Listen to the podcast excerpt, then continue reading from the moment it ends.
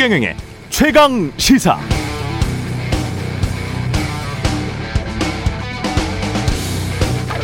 이런 말 하기가 스스로 하기는 좀 쑥스럽습니다만은 최경영의 최강 시사에는 좋은 코너들이 많습니다. 매주 금요일 연세대학교 사회학과 김호기 교수의 사회학 카페 시간도 참 괜찮은데요.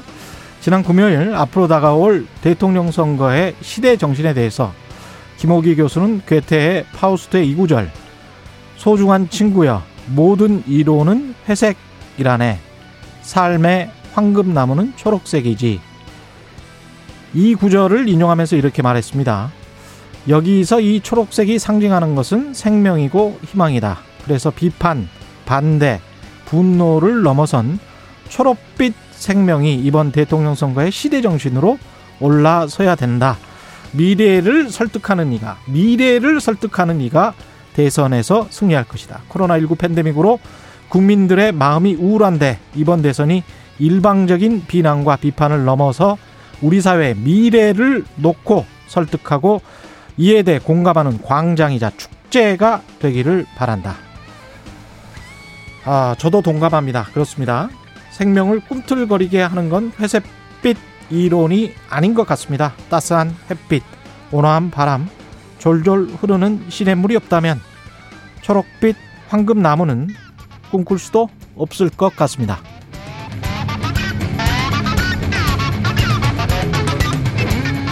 안녕하십니까. 7월 5일 세상에 이익이 되는 방송 최경령의 최강시사 출발합니다. 저는 KBS 최경령 기자고요. 최경령의 최강시사 유튜브에 검색하시면 실시간 방송 보실 수 있습니다. 문자 참여는 짧은 문자 50원, 긴 문자 100원이 드는 샵 9730. 무료인 콩 어플 또는 유튜브에 의견 보내주시기 바랍니다.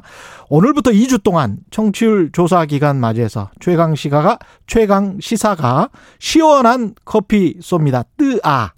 따뜻한 커피도 가능합니다.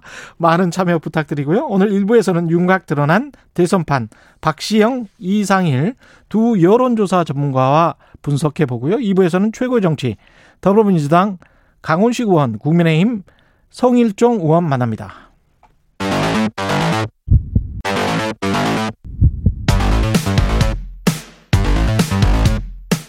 오늘 아침 가장 뜨거운 뉴스 뉴스 언박싱.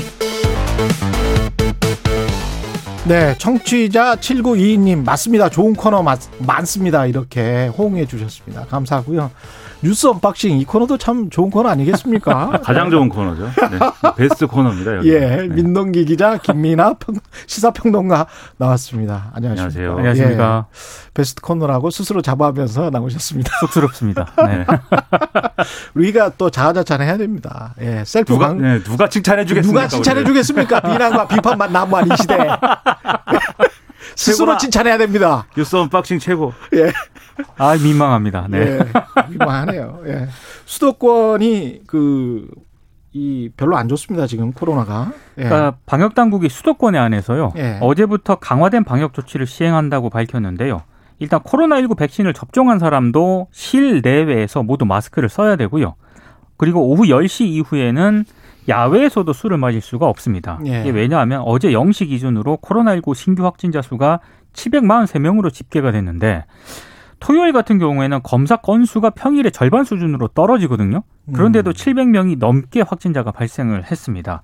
근데 이래 이렇게 지금 뭐 마스크를 쓴다거나 이런 조치들은 아직은 권고 사항이거든요. 예. 권고 사항이기 때문에 아직까지 뭐 과태료를 낸다거나 그러진 않습니다만 권고를 위반하는 사례가 만약에 많을 경우에는 각 지자체가 행정명령 자체를 변경을 해서 벌칙을 부과하겠다는 게 방역 당국의 입장입니다. 예. 그러니까 불안할 수밖에 없는 게 최근에 이제 확산세는 젊은 층 20, 30대 그리고 일부 여기서 델타 변이가 수도권 중심으로 해서 이제 확산하고 있는 이 상황이 같이 작용하고 있기 때문에 이게 특히 이 밤 10시 이후에 이제 번화가 같은데 10시 이후가 되면은 이제 영업이 끝나지 않습니까? 그리고 우르르 나와서 이제 그 거리가 완전히 인산인해가 되고 그렇죠. 거기서 또 그냥 주저앉아서 또 술판을 벌이고 이런 상황에서 마스크 착용을 안 하고 뭐 이런 상황들이 이어지고 있단 말이죠.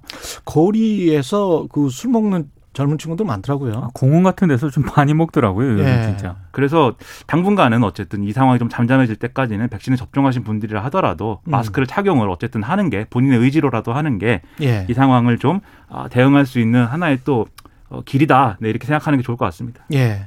실외에서도 사실은 마스크를 벗고 다니기가 쑥스러울 만큼 거의 모든 분들이 다 착용을 하시기 때문에 쓰고 다니더라고요. 예. 네. 예. 우리 국민들이 또 극복해 나갈 걸로 믿습니다. 계속 이제 백신 맞고 그러면 조금 조금씩 좋아지겠죠. 민주당 첫 TV 토론을 했는데 이재명 대 반 이재명의 양상은 비슷하게 계속되고 있는 것 같습니다. 그러니까 3일에 예. TV 토론을 했고요. 예. 어제는 이제 국민 면접을 했거든요. 음. 근데 TV 토론 같은 경우에는 언론들이 이재명 대 반 이재명 구도다 이렇게 이제 보도를 하고 있는데 예. 어떤 신문 같은 경우는 1대 8로 싸웠다 이렇게 얘기를 하고 있더라고요. 근데 저도 아. 그 TV 토론을 봤거든요. 예. 저는 1대 8이 아니라 2대 7로 싸운 것 같습니다. 2대 7. 예. 그 누구 한 명은 누굽니까? 그러니까 추미애 후보가 이재명 후보를 약간 지원 사격을 아. 하는 그런 양상을 보였기 때문에 2대 7로 싸운 것 같은데 예. 지난 2일에 이재명 지사가 기본 소득은 일본 공약이 아니다라고 발언을 했거든요. 예. TV 토론에서 이 발언이 계속 공격을 다른 후보들로부터 받았습니다. 그러니까 말 바꾸기 아니냐라고 계속 음. 지적을 했고요. 이재명 지사는 순차적으로 하겠다라고 응수를 하긴 했는데 예. 계속해서 이제 다른 후보들이 지적을 하니까 예. 자신이 아직 공약 발표를 하나도 안 해서 일본 음. 공약이라고 할 수 없다라고 해명을 했는데 여기에 대해서 박용진 후보가 아니 100조 200조를 눈 하나 깜짝 안 하고 나눠주겠다고 얘기한 분이 기본소득이 공약이 아니라고 하면 국민이 뭐가 되느냐라고 또 비판을 하니까 예. 이재명 지사가 순차적 단계적으로 하겠다는 말씀을 다시 한번 드린다 이렇게 답변을 했습니다. 그러니까 이런 이제 발언도 있었고 또 추미애 후보가 이재명, 이낙연 후보 두 사람한테 음. 두 사람 중에 이제 한 사람이 본선 갈 경우에 다른 네. 한 사람이 흔쾌히 이제 선대본부장이나 이런 거 해줄 의향이 있냐 이렇게 묻기도 했거든요. 예.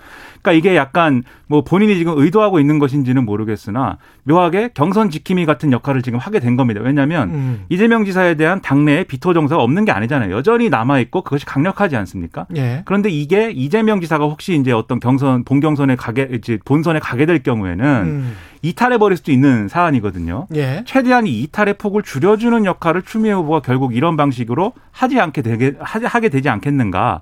네 이런 걸 좀 엿볼 수 있는 그런 토론 구도였습니다. 이 지사의 지지율은 그럼에도 불구하고 좀 거의 그 비슷하게 나오고 있는 것 같은데. 그렇습니다. 이 관련해서 그 박시영 대표를 비롯해서 이따가 여론조사 전문가들이 나오거든요. 이상일 소장이랑 좀 자세히 이야기를 들어봐야 될 것 같습니다. 윤석열 전 검찰총장, 윤석열 후보, 윤석열 후보라고 말하기가 좀 힘드니까 윤석열 대선 주자 뭐 이렇게 이야기를 하- 하는 것 같기도 하고 뭐라고 불러야 될지 제가 잘 모르겠습니다. 윤석열 주자가 이재명 경기지사에 관해서 이재명 후보에 관해서 미 점령군 이 발언 아주 공격을 했네요. 근데 일단 이재명 지사가 어떤 발언을 했는지부터 소개를 해야 될 것 같은데요. 예. 지난 1일 경북 안동의 이육사 문학관을 방문을 했거든요. 예. 여기서 대한민국이 다른 나라 정부 수립 단계와는 좀 다르다. 친일 청산을 못하고 친일 세력들이 미 점령군과 합작을 해서 음. 그 지배 체제를 그대로 유지하지 않았느냐. 깨끗하게 나라가 출발하지 못했다 라고 얘기를 했습니다. 근데 이 발언을 이육사 시인의 어떤 그 독립운동을 하다가 옥사하지 않았습니까? 예. 그래서 우리가 지금까지 충분한 역사적 평가나 예우나 보상을 했는지 의문이고 그런 면에서 보면 나라를 다시 세운다는 생각으로 새로 출발했으면 좋겠다라는 마음이다. 그러니까 이게 이육사 시인의 어떤 이런 부분을 강조하기 위한 그런 차원에서 맥락상 그런 발언이었는데요. 친일 세력들이 미 점령군과 그 합작을 해서 지배 체제를 그대로 유지를 한 것이다. 아, 라는 그런 발언이었는데 예. 이 발언을 조선일보가 지난 3일자에 어떻게 보도를 하냐면은요. 이 지사 발언은 대한민국의 친일 세력이 주도해 건국이 됐고 음. 미군이 점령군이라는 인식을 보여준 것이다. 라고 보도를 했습니다. 미군이 점령군이라는 인식을 보여준 것이다. 예, 이렇게 이제 논란이 확산이 되면서 윤석열 전 총장이 SNS를 통해서 이재명 지사를 강하게 공격하는 이런 상황까지 오게 된 겁니다. 김민하 평론가는 어떻게 생각하세요? 그러니까 윤석열 전 총장이 뭐 황당무계한 망언이다. 음. 온 국민의 길을 의심케 하는 주장이다. 음. 더 쳐- 충격적인 것은 대통령과 청와대가 여기에 대해서 어떤 입장 표명도 없다는 것이다. 뭐 이렇게 막 굉장히 강하게 이렇게 예. 불만을 제기를 했는데요.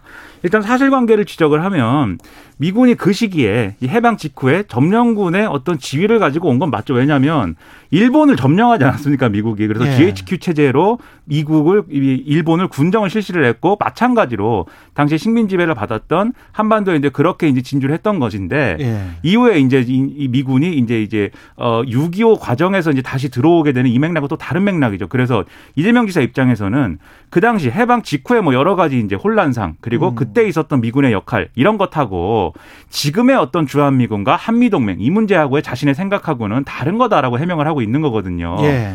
그래서 이 부분은 실제로 미군이 당시에 포고령에도 이제 미 점령군이라고 써 있고 그런 부분들이 분명히 있기 때문에 음. 이걸 가지고 이제 어떤 역사 논쟁의 한가운데로 막 우리가 들어가야 될 필요가 전혀 없는 사안인데 이것을 이제 오히려 윤석열 전 총장이 일부러 이제 키운 측면이 상당히 큽니다. 그 이제 윤석열 전 총장도 정치적 의도가 있다고 저는 생각을 하는 게 음. 국민의힘 입당을 계속해서 지금 거리를 두고 있잖아요. 권영세 그렇죠. 의원을 만나 가지고 예. 입당을 할 것처럼 하지만 계속해서 간보기 하고 있지 않습니까? 그때 그 기자회견도 말씀하시라 그러고 본인은 나가버리더라고요. 그렇죠. 그러니까 예. 이게 그래서 어 입 당을 안 하는 거 안 하고 있는 거에 대해서 음. 보수 유권자층에게 입당은 비록 안 하고 있지만 나는, 나는 당신들 편이다. 보수 우익 세력이 맞다. 그렇죠. 예. 이 어떤 신호를 강하게 주고 또 입당을 계속 안 하고 있는 것은 사실 오늘 뭐 언론 보도를 보니까 호남 여론이나 이런 것에 있어서 음. 국민의힘 입당설이 좀 이렇게 가까워지면 가까워질수록 호남 지역이나 이렇게 이른바 뭐 탈진보 이렇게 불리는 이 부분의 중도 이 부분의 음. 지지율이 가라앉는 게 보이기 때문에 그렇죠. 거긴 또 국민의 입당을 안 하면서 나는 중도이다. 이렇게 이중적인 어떤 그러한 어떤 신호를 주고 있는 건데 이거 그냥 사실은 정치 공학이지 본인의 어떤 그 역사적 철학은 뭔지 역사에 대한 철학은 뭔지 이 상황 인식은 뭔지 대단히 의문이고 근데, 윤석열 전 총장의 이 인식대로 하면 이건 사실관계를 왜곡하고 있는 겁니다. 근데 윤석열 엑스파일 최근에 불거졌고요. 예. 장모 구속이 됐지 않습니까? 예. 그래서 이제 윤 전 총장에 대한 검증 국면이 사실상 시작이 됐는데 음. 이렇게 지금 이재명 지사에 대해서 사실상의 색깔 공세로 나온 그 배경에는 자신에 대한 검증 국명을 약간 이념 논쟁으로 조금 음. 방향을 틀기 위한 그런 정치적 포석도 있는 것 같고요. 판을 뒤엎자. 예. 그리고 윤전 총장이 사실 지금까지 그 언론들이 보도를 할 때 중도 외연 확장 쪽에 좀 비중을 싣고 있는 것처럼 이렇게 보도를 하지 않았습니까? 김종인 전 비대위원장도 그렇게 발언을 많이 했기 예, 때문에 그래서 사람들이 국- 한동안 그렇게 믿었죠. 그래서 예. 국민의힘이 입당을 유보하고 있다라는 그런 해석이 많았는데 음. 제가 봤을 때 이번에 어떤 그런 SNS에 이, 이, 그 이재명 지사를 공격한 것을 계기로 음. 자신의 정체성을 보수다. 그것도 약간 우익 쪽에 가까운 보수다. 이렇게 정체성을 그러니까 분명히 한 것 같습니다. 한마디만 더 드리자면 점령군이다라고 할때 예. 점령군은 이 반드시 나쁜 사람이다 이런 의미가 또 아닐 수 있다는 것이죠. 점령군이 와서 음. 우리를 일제로부터 해방해 준 게 맞습니다. 그 음. 이제 미군이 와서 그러한 역할을 한 게 맞는데 예. 그 이후에 이제 친일 세력을 예를 들면 친일 잔재를 얼마나 그러면 해소하고 청산했는가에 대해서는 사실 그게 우리 정부, 우리 이 우리의 역할이었거든요. 그 우리가 해야 될 일이었는데 그렇죠. 그것이 미진했던 것도 사실은 사실이죠. 어떤 맥락이든 간에. 예. 그래서 이 두 가지를 놓고 지금 이재명 지사가 이렇게 얘기를 했는데 이걸 음. 가지고 어떤 이 이념 검증처럼 계속해서 음. 이게 몰아붙이는 게 저는 상당히 좀 의문입니다. 그럴 만한 발언이 아니었다고 생각하고 오히려 이번에 뭐 예를 들면 지금 현대의 이 맥락에서 한미 동맹은 더 이상 뭐 필요가 없다든지 또는 주한미군이 철수해야 된다든지 이런 네. 주장을 했으면 이제 그런 주장을 가지고 검증할 수 있는데 이건 그런 맥락이 아니었다는 점에서 상당히 좀 음. 의문입니다. 이게 뭐 자라보고 놀란 가슴 소뚜껑 보고 놀란다 이런 식으로 뭔가 뉘앙스를 더 부풀리려고 하는 것 같은데 제가 명확하게 메가더 포고령 1호를 지금 불러드릴게요. 승리에 빛나는 군대는 금일 북위 38도 이남의 조선 영토를 점령한다. 이렇게 돼 있습니다.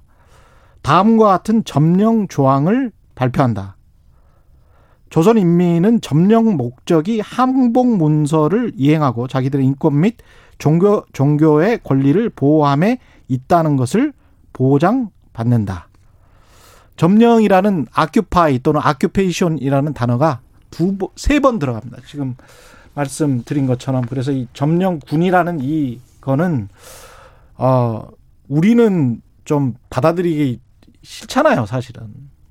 우리는 자유인인데. 근데 이제 처음부터 그리고 일제 기간도 너무 받아들이기 싫은 역사고 그런데 이 역사적 사실이에요. 그냥 이렇게 써- 써버렸어요. 메가더가. 그리고 예. 1945년 9월 미군이 이 대한민국에 들어올 때요. 음. 자기들이 밝힌 공식 용어가 점령군이었습니다.